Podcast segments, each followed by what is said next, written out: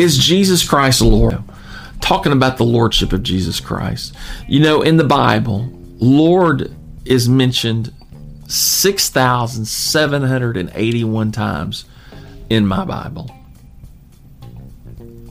That's a lot. Almost 7,000 times. And and there is a singular declaration that Jesus Christ is Lord of lords. He is the top. He is the all powerful Lord. And and I talked about it last time. Deuteronomy 6 and 4, the Shema. The Shema, hear, O Israel, the Lord our God is one Lord. And Jesus is the bodily representation, the fleshly revelation in God was in Christ reconciling the world unto himself. And so when we talk about the lordship of Jesus Christ, that's not a separate Lord of the Old Testament. The Old Testament Jehovah, God, the Lord of the Old Testament, is the Lord of the New Testament. Jesus Christ is Lord. And so there's important that's an important understanding for us to have. It is central to our understanding and therefore living in a way that is reflective of this this this acceptance. Jesus Christ is Lord. So it's going to change the way I live. It's going to change the way I talk. It's going to change the way I act. It's going to it, it, it must affect my life. Jesus said it. Why call ye me Lord and do not do the things I say? How do you know you are walking in a place where Jesus Christ is Lord? You do the things he says. The greatest act of faith that you and I will ever uh, ever do is that when we reflect a life that is in obedience and is in uh, submission to the lordship of Jesus Christ. Now, I know some people say, well, you know, Jesus did it all. He paid the price. There's nothing we can do to add to our salvation. Jesus did all he could do.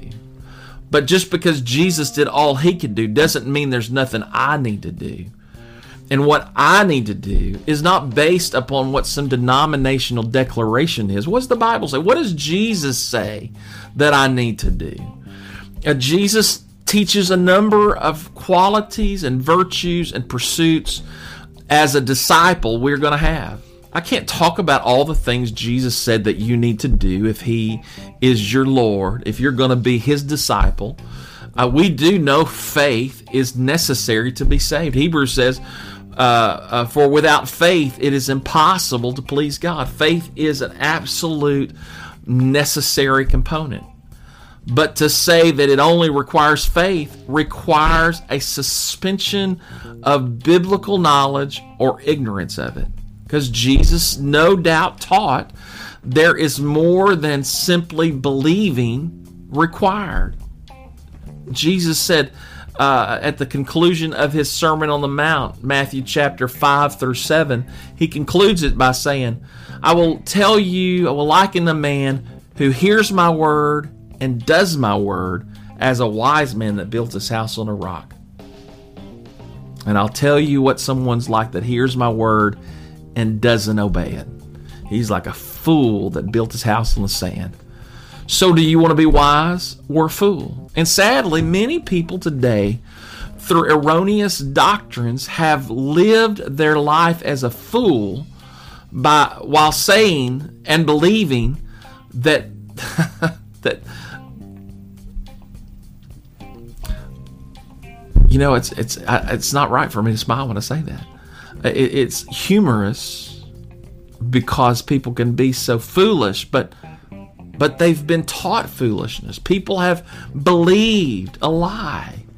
People truly believe it doesn't matter what you do as long as you hear, as long as you believe. That's all that is required. But if you understand, the scripture has never been a singular proposition. It all starts with a singular proposition. Uh, uh, Abraham uh, left his his his land to follow after God, but it was a progression. It started in faith.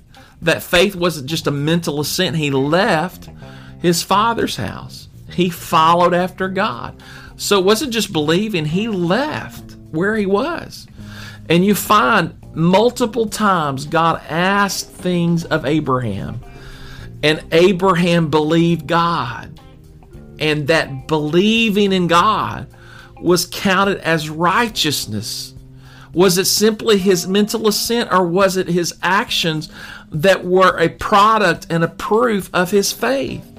Faith is is without exception isn't just a thought, it is the expression of the thought.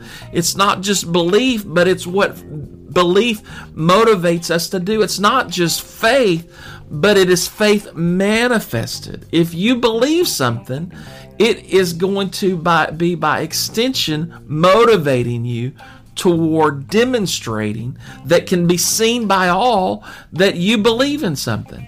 If someone calls me, I had someone call me not long ago and said, You need to go buy this particular stock.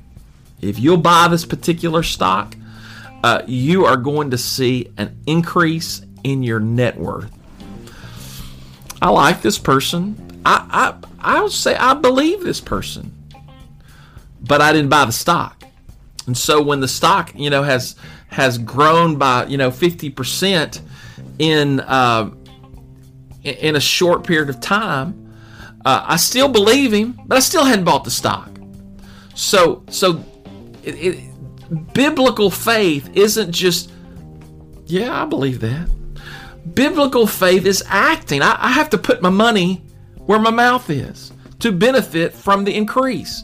And that is that is true for scripture. It, it's true for the people in the scripture. Jesus, Jesus, uh, in his teaching, you know, I think it is just amazing how much Christian doctrine absolutely ignores large portions of Jesus' teaching. J- Jesus uh, uh, is standing there at the judgment of people. He's our judge. He will judge us, and and and, and people will come to him and say, uh, Lord, Lord, didn't we prophesy into your name? Didn't we do wonderful works in your name? Didn't we do all this stuff wrapped up in, in our faith? And he will say, I don't know who you are. What, what, what was the thing he said? Ye that work iniquity. What is iniquity? it's self rule. It means they Jesus wasn't the Lord of what they were doing. They were doing it under their own auspices, under their own name, under their own a claim to fame. Jesus wasn't the center of it. They were doing it on their own. Uh, and we see that. We see that in spades. I mean, there, there's some famous people, some of us, even though they're famous because of their Christian affiliation, we won't be surprised to know they went to hell. We don't want them to go to hell. But it's obvious. They're in it for the money, they're in it for the fame, they're in it for all kinds of things. Yeah.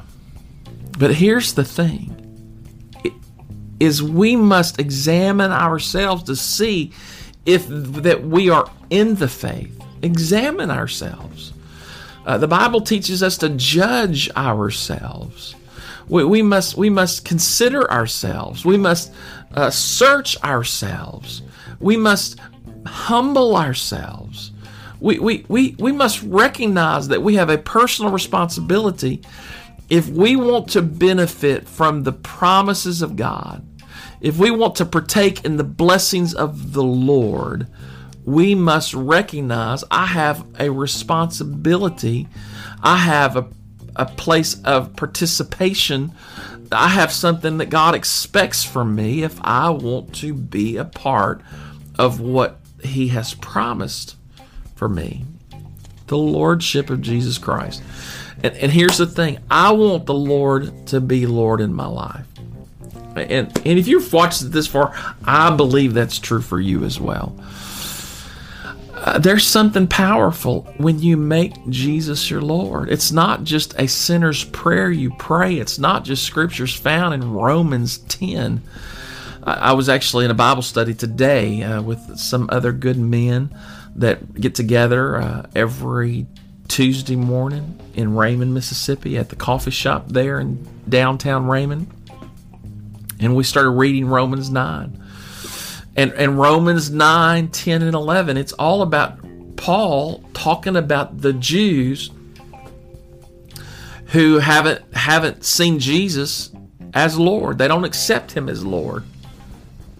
And he says, My my heart's desire, my prayer to God is that that Israel would be saved. And he begins to talk about it. And then Romans 10, he says, you know, speaking of the Jews, no doubt it's true for all of us, but he's dealing with the Jewish mentality, the Shema. Hear, O Israel, the Lord our God is one. And, and, and Paul says in Romans 10 that it, speaking of the Jews, if you believe in your heart and confess with your mouth that Jesus Christ is Lord, Lord, the Lordship of Jesus Christ was a revelation that would bring a Jew, an Old Testament believer, into a New Testament salvation, a revelation that Jesus is Lord. It was this revelation. Paul says in 2 Corinthians 4 and 6 For God, who commanded the light to shine out of darkness, hath shined in our hearts to give the light of the knowledge of the glory of God in the face of Jesus Christ. It, it, Jesus is Lord. And that's not just something that we say. That's not just a bumper sticker we put on the back of our car. It's not just a slogan we wear on a t shirt. It's not just something that's written on a hat that we wear around town. Jesus Christ is Lord, and it will be reflective in our life. It will, it should be reflected in how we treat our spouse it should be reflective in how we treat our children. How do we know how to do those things? For Jesus to be the Lord, you, must get in His Word because our response to His Word is a demonstration. How we live our life in response to His Word is a revelation of if Jesus is our Lord. Jesus said it. Why call you me Lord, Lord, and do not do the things I say? The Lordship of Jesus Christ. It's a test we can take and we can know for ourselves. Test yourself.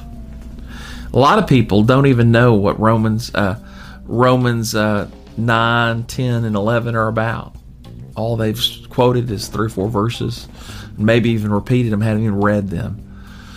But but how you know if Jesus is Lord is if you understand what Jesus taught. You know, I tell new believers one of the best ways to help you live for God is to read, meditate, and apply the lessons of Jesus in his ministry to your life. Read Matthew 5, 6, and 7. It's the Sermon on the Mount. Study and meditate upon the things that the Gospels uh, proclaim to us, what Jesus said, and live them, apply them. You know, I have a friend of mine that is a, a great Bible scholar, very uh, deeply spiritual individual who pray. He's a man of prayer, a man of the Word. And uh, he says for himself, he reads one chapter of Proverbs every day. And so in every month he has read he has read through the book of Proverbs and he says that in the book of Proverbs it is the encapsulated wisdom of God uh, gives you insight in what's going on and I found that to be true I've practiced that myself at times uh, reading through the book of Proverbs.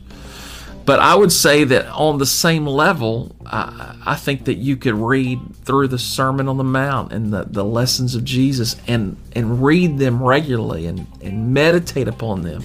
because they tell you how to deal with conflict. They tell you how to deal with leaders. They it, the, the, the the teachings of Jesus tell you how how to how to deal with uh, drama.